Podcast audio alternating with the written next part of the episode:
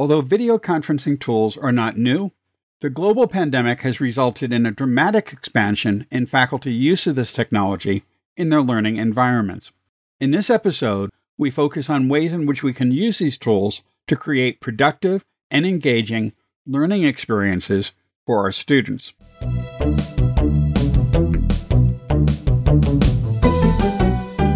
Thanks for joining us for Tea for Teaching, an informal discussion of innovative and effective practices in teaching and learning. This podcast series is hosted by John Kane, an economist, and Rebecca Mushtare, a graphic designer. Together, we run the Center for Excellence in Learning and Teaching at the State University of New York at Oswego.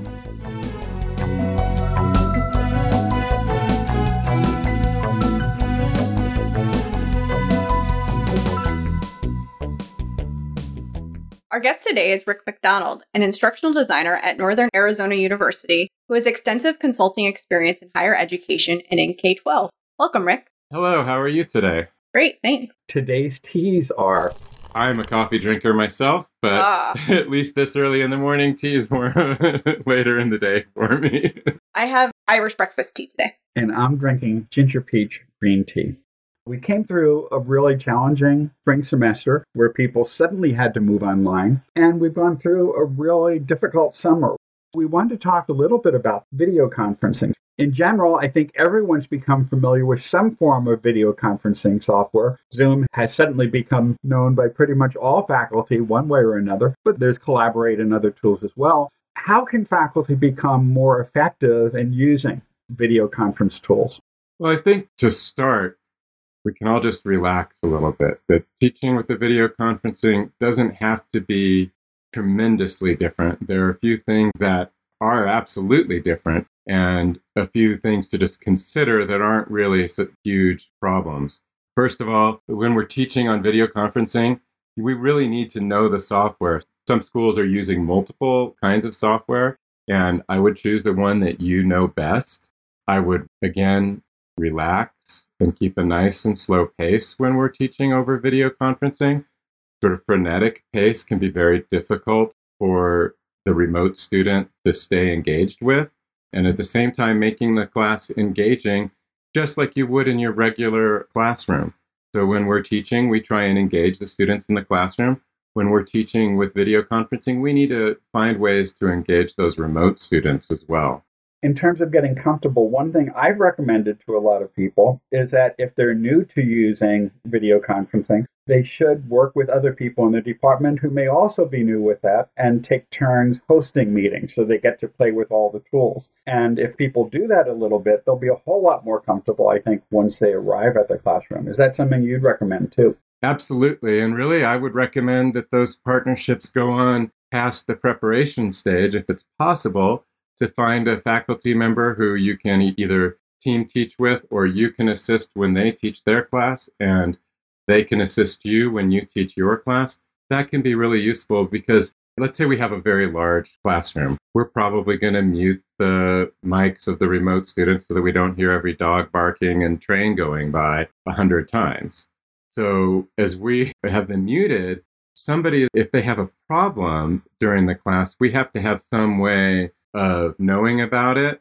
And generally, that's going to be through the chat. So most of these applications have a chat that can go on simultaneously. And then again, in larger classes, it's not going to be very effective to be monitoring the audio and video of all of the remote students. So if we use the chat and say, let the students know, hey, if you're simply confused, put a bunch of question marks into the chat.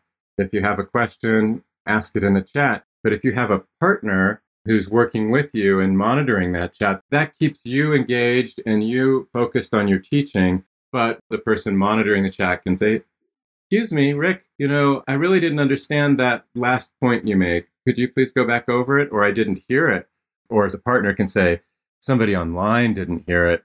Or oh, there's a lot of confusion online right now. Could you please go back over that point? I think that's really useful. And if you can't do that with a partner, it's useful to try and think about rotating it as a student role.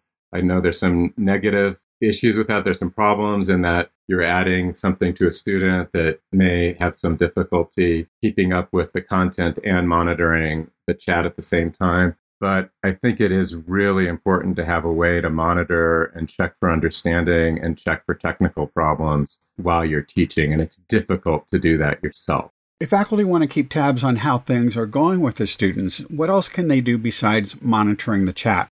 In smaller classes, you can keep an eye on the videos as well, just like you would in your regular classroom. If you have a seminar or a discussion based class that's smaller, then you're probably going to have enough room to see the students and keep an eye on them and scrolling through them and just visually checking for understanding. Then there are other things that we can do. We can do live polls, we can do quizzes in our LMS, and other activities that will help make sure that students are getting the materials that we want. I'm newer to video conferencing and have been experimenting with recording. So if I needed to share something with a student that was sick, one thing that I realized, for example, in using Zoom is that the polling doesn't show up in a recording automatically. So there's things that if you don't test it ahead of time, you might not know how to do it or how to set it up. So I really found being able to practice with colleagues in advance really helpful because I've discovered some of those stumbling blocks that I didn't realize were going to be stumbling blocks. Right. Well, that's key. The technology and where we're going to be teaching, it might not be our own technology. It's easier for us to practice on our own computers and our own systems in our own homes and locations where we plan on teaching. But in this case, we are probably going to be teaching in a classroom, and that classroom is going to be designed and laid out by, depending upon the school, somebody in IT or in a teaching and learning center, something like that. And we don't know how it's set up. We need to go in there and test it. We need to know how to change the camera. If we're going to use a document camera, for example, need to be able to switch back and forth we need to know how to do all of those things. And that practice is beyond us becoming familiar with it. Like you were saying there, where you did a recording, I really recommend that people go to every room that they're going to be using and record a session. It doesn't necessarily have to be a full lecture, but test what it's like when you're speaking at the podium and how you need to speak to be clear Make sure that the levels are right on the microphone for your particular voice. My voice is deep and loud and it carries very well. So generally, people can hear me even if I'm a bit away from the microphone, but that's not true of everybody. You really need to know where the mic picks up and how well it picks up. You need to know where the frame is in your video. So if you like to move around a little bit and walk back and forth from one side of the room to the other, that is probably not going to work in this environment. So if you want to do it, you need to know where you are in the frame so that you stay in view for those remote students. If you tend to walk around, and this is something that we've been taught to do as teachers or have learned to do, that we want to walk around and engage the class, we want to make sure that people are paying attention, and we can really do that by moving around.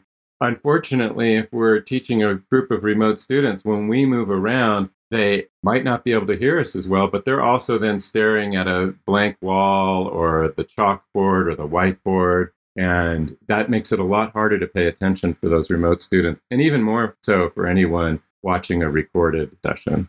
And all that's good advice, not just during a time of pandemic, but before any semester because one of the worst things you can do is go into class for the first day and set the example of fumbling with the controls and not being able to get this class started well.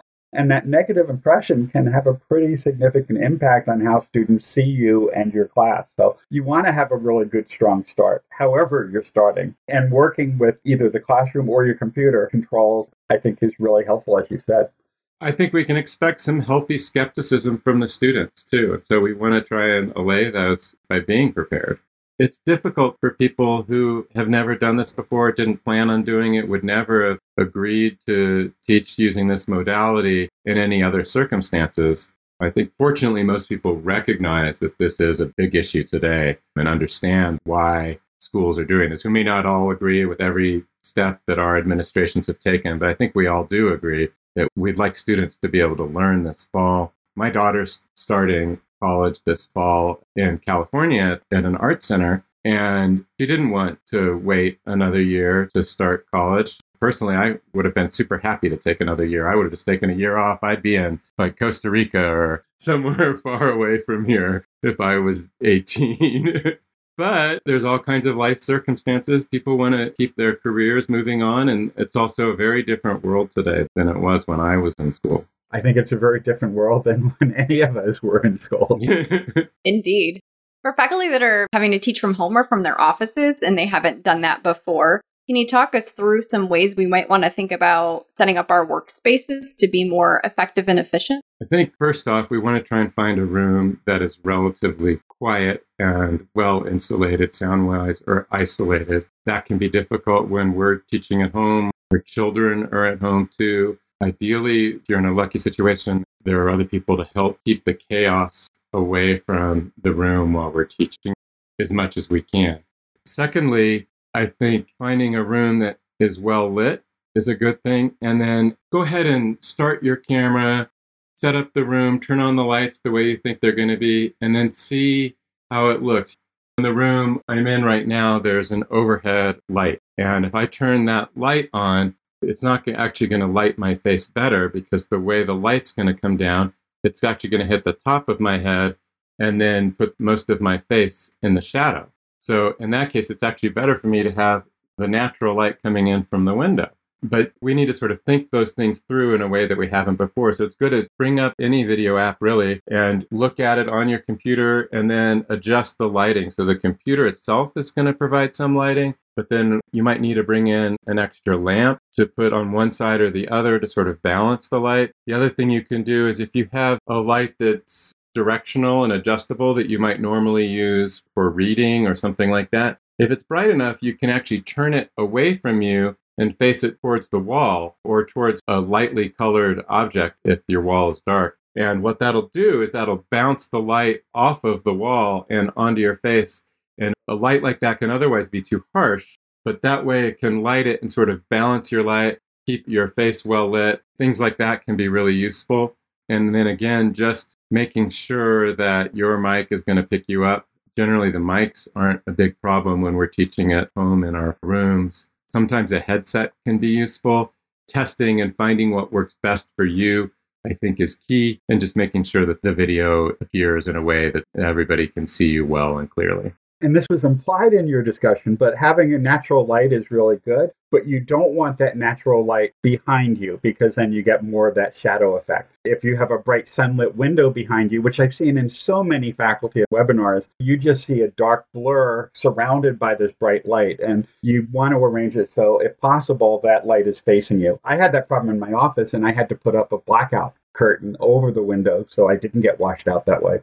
Right. If you can't change where your desk is facing and the light is behind you, that's not going to work. Even if it's in front of you, if the way the sun shines at certain times of the day is straight in, it's going to make you squint. You're going to end up washed out. So the details on your face will get washed out. So then you might want to think about curtains in that case. We want to work on the lighting so that we're clear that people can see our faces and our mouths. That helps people understand what we're saying, but it also helps them convey all the nonverbal communication that's part of the way we speak that nobody can see in this podcast. But when we're doing our video conferencing, they can absolutely pick up all kinds of clues on whether we're smiling, on how serious we are when we're speaking based upon our facial expression. And you can't really see that if like you said, you're backlit, whether it's from the window or whether it's from where the lights are in your room. So we really just want to straighten out the lighting as best we can right from the beginning. Also, thinking about time of day is key, and remembering that in the fall, we're going to head into shorter days. So you might have really good sunlight at the end of the day right now. That lighting's great, but it might actually be much That's darker. Absolutely true, especially for those of you up in New York. It's a little less of an issue for my friends south than Tucson or Phoenix or Corpus Christi. I noticed behind you there's a painting and some artwork on the wall, but there's nothing that's really distracting that's taking the attention away from you. Is that something perhaps that faculty should also do? Not have something really distracting in the background. Absolutely. Anybody doing any video conferencing, whether it's for anything besides your friends, it's not only going to matter because it's distracting, but you might have things that I'm looking around this room. And right now, I think everything over the past four months, we have made sure that everything behind us is non controversial as well. because you may have artwork in your home that's beautiful and wonderful, but we don't necessarily want to begin religious discussion at the beginning of our computer science class or something like that, right? So we want to just keep everything nice and clean and neat. Like my bland gray walls behind me. Yeah, exactly. The bland gray wall works really well. So does a nice piece of artwork, I think, is perfectly fine. And really, any artwork is fine. I don't mean to be too prudish on these things, but especially if we're teaching 18 to 22 year olds, sometimes they can be a little bit more easily distracted by things like that. Well, actually, really anybody. If you see something that's going to upset you, it's going to upset you. So let's think about that and just make sure that the room is welcoming and ready for you to focus on your coursework and not on the room. In a lot of ways, the easiest environment to teach in that sort of framework is when you're in a room where you get to control all that, to control the sound and so forth. Many colleges are going to be using a system which is some type of a high flex structure without much flexibility in terms of how students choose to engage, where some students will be present in the classroom in reduced numbers and spread out across the room, while other people will be participating online synchronously and some other people might only be available asynchronously because of other issues, maybe because of healthcare issues, maybe because they're back at home taking care of relatives, or they themselves are perhaps in quarantine somewhere and may not be able to always participate at the same time. In that environment, what are some of the challenges that faculty might face in trying to engage in, say, active learning type activities, which require some interaction among the students in person among the students online and perhaps even between the online and the face to face students. Let's take that last example first. From a teaching standpoint, that's ideal. We're mixing our in class students with the remote students. It's helping us build community, and it's great. And that can work really well, but we need to think about the environment. So if we do one person locally with one or a few students remotely, then the local student needs to have a computer, or perhaps they could do it through their telephone. And we probably want them to have a headset on because if everybody in the classroom has a computer open and is communicating with people from offsite, we're going to just sort of have a bit of chaos in all the sound coming from the speakers. But if we can find a way to do that, if the room is suitable or if there's easy ways to break students out, that's sort of the ideal. Otherwise, I think we're looking at building breakout sessions within the remote students so that the remote students can, you mentioned collaborate earlier, students can make their own collaborates and then work together there and then come back to the central collaborate that the class is in. And we can do sessions like that and then have them present the results of their group breakout. They can communicate that back. That's another way of doing it. And then the local students can obviously just meet in groups within the room. In the LMS, we may find that the group tool is something we need to use for these video classes, though, because some schools are not actually doing the work of dividing the section up. So if I'm going to have a third of the class come on Monday, a third of the class come on Wednesday, and a third of the class come on Friday, I'm going to need some way to decide that. And since most of the LMS tools do have groups, I can either randomly assign students or I could put sign up sheets for the days. And then I could also use that group tool to do breakouts, whether they're asynchronous or synchronous. It will help to have them set up. And so I can, again, either do it randomly or through sign up. And then there's all kinds of group activities that people can do once we get into that asynchronous realm. In the synchronous realm, they're meeting, they're speaking, they're coming up with a plan and then they're reporting it back to the group. And the asynchronous, it might be different. They might meet, come up with something, and then post their work to the LMS for everyone to review. Asynchronous environments can still be very interactive and active through discussions, through group work online. There's lots of different tools that you can use for that. Um, we can also engage the students with polling. There's Kahoots. I'm not sure if everybody's familiar with those. But in Kahoots, there are ways of doing polls, and you don't necessarily have to have your institution on board. So if your institution doesn't have a polling system or it's not built in, like Collaborate has a built in polling system, I believe Zoom does as well. But if you can do some kind of polling that can help the students stay engaged, you can also do little quizzes in a similar way with the polling.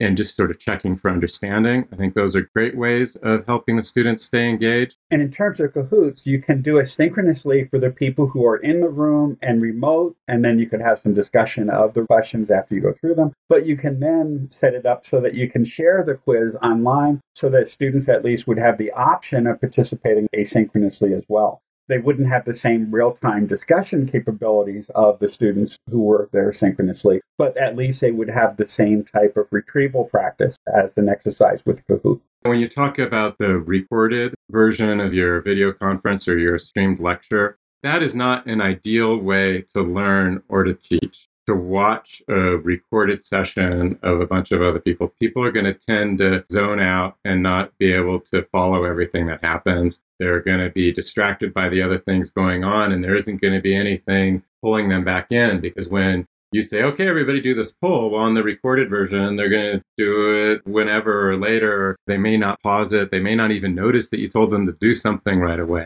Which doesn't mean that I don't think people should record their classes. I absolutely think we should. But I think if we have a substantial number of students who are not able to attend live, then we are much better off with a very strong online learning component. At least in my opinion, a lot of these ideas, the sort of flex idea, came because people read work by Brian Beatty from San Francisco State, where he coined the term HyFlex. When I was researching this, when I started at NAU, I found that there is HyFlex, but there has also been other people who've done very similar types of teaching, calling it different types of things but it hasn't been widely used. But when you look at what they did, if you read the articles and research around this, which is relatively scant, but what there is pretty much shows that all of the previous experiments with this involve having somebody there to assist the faculty member, whether it was a partner or a learning assistant or an educational technologist. Somebody was there helping. And then the other thing that they really all did is build extremely good and strong online components. And in the San Francisco State one, they didn't necessarily have to show up in person at all. They could do it entirely through the learning management system. And in my ideal world, schools would give faculty options. So we would be able to teach one day a week live, and we would stream that for anybody who wanted it. And everybody would have, say, one live session. And then in my ideal world, there would be an online component for the other half of the course for that week. And that would, I think, give students more actual flexibility in learning, but it would also, because the strong online component is so important, it would give them real incentive to create that strong online component.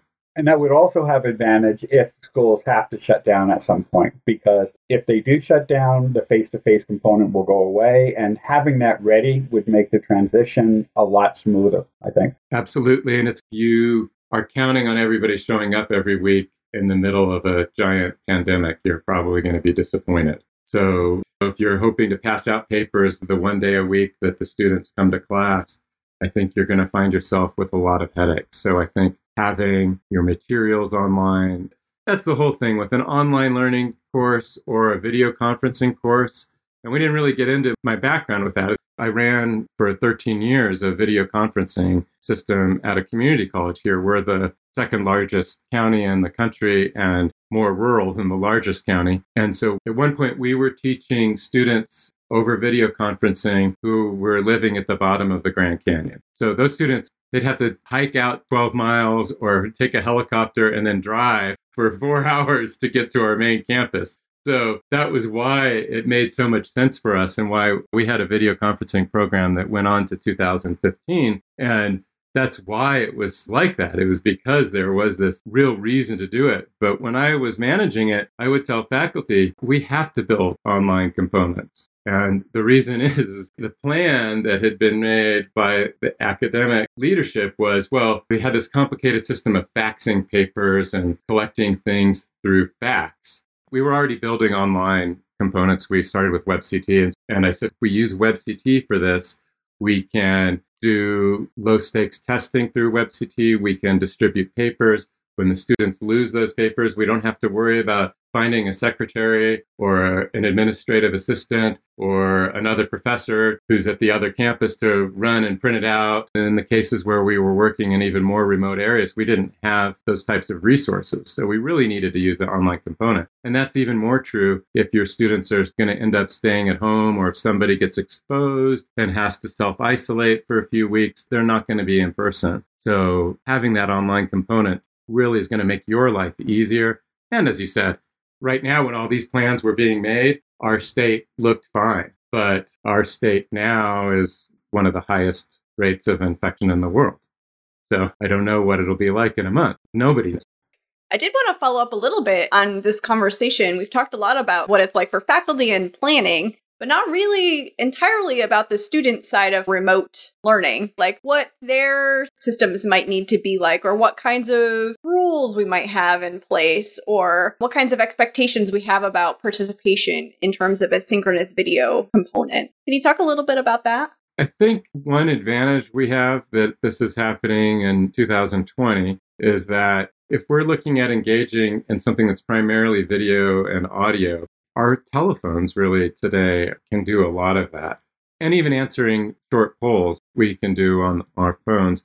So the students do have that possibility, but ultimately, a computer is a little bit more effective. And one of the things I am worried about actually is access to that technology for some students who may normally rely on computer labs at our schools. And when we're thinking about it as faculty members it's tricky for those of us in instructional design and educational technology who have been doing this our entire careers to remember that not everybody has all the tools that we do. And so I'm really hoping that schools are either making socially distanced labs available or ideally having equipment that is available for checkout for their lower income students who may not have all the equipment. And I think the other problem that we're going to have for students is going to be quiet learning environments. A lot of students live with multiple people living in the same room. A lot of students live in environments that are a little bit noisier. And we're going to have to adjust to that and figure out based upon the size of our class, like I mentioned earlier, do we need to mute them? How are we going to check for their understanding if they're muted? Are we going to have all the video available? You mentioned what the students have at home. What is their internet connection? Do they have a strong enough internet connection? It probably needs to be at least in the megabit realm for this to work at all. And I think the other problem is that sometimes students are going to be on shared connections. And what I found in the spring, that we had switched from the telephone company because I was able to get a much higher bandwidth to the cable company, which generally has been great. I'm working at home. My partner works at home, and that really hasn't been a problem. But I tell you what, when my two daughters were both participating in Zoom conferences, my spouse was on a Zoom conference, and I was on a Zoom conference, we were not all doing video it just didn't work. And so we had to mute some of those sections. And really, some students may not even want their video on. And so I think we're going to have to be open and accommodating for those types of questions that students might have because it may be a privacy issue, it may be a technology issue. And if they don't have their video on, I don't think we need to spend a whole bunch of time talking to them about their video and why isn't it on, and whether it should be on. I really feel like there's so many different reasons that are valid for the camera to be off that we should probably let some students participate without video feeds. And the same argument should be made for audio because if they're in a noisy environment, they may not be able to even speak without a lot of background noise. It's one thing to invite students to turn on their video and audio if they can, but we probably shouldn't require. I think you're right. I think it's also one of the real key differences between that built video conferencing environment that was pretty popular a good 10 to 20 years ago. Those rooms were purpose built. Every single room was purpose built, whether it was built for somebody teaching or whether it was built for the student receiving the materials. Everybody went into a room that was ideally sound isolated, that had a good mic setup. And that's just not going to be the case when everybody's at home. We always end with a question What's next? I think what's next globally, what a lot of us in instructional technology and instructional design really hope is that this fall is going to go better than last spring. Because I can't tell you how many, what I personally think are bogus articles came out saying, look, it proves that distance learning doesn't work. No, it proves that distance learning needs preparation and you can't do it with a day's notice. So hopefully this fall, people will have much better experiences. I really hope people contact all the resources that are available at their schools. If they have instructional designers, those people can really help you build that online component. There are people who have been working in video at your school. I know there's a number of people at Northern Arizona University with extensive experience. Reach out to those people. They can really help you. They can make sure that the room is the way you need it to be. I would say really reach out. But as far as what's next, I hope that what's next is that people say, wow, building an online component really made my life easier.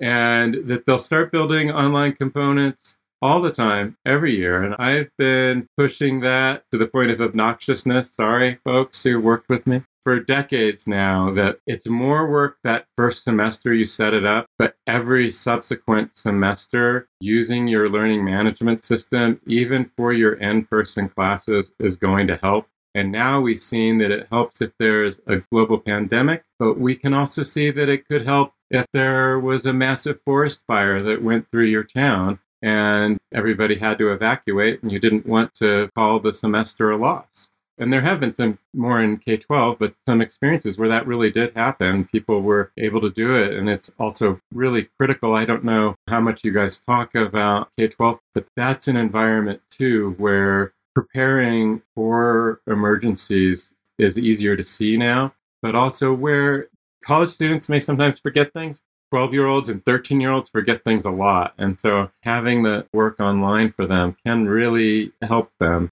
So I'm really hopeful. That's what I think is next. What I hope is next is that we have a much better experience this fall under such trying circumstances. Well, thanks so much for your insights and some thoughts about preparing for the land of video moving forward. Thank you so much.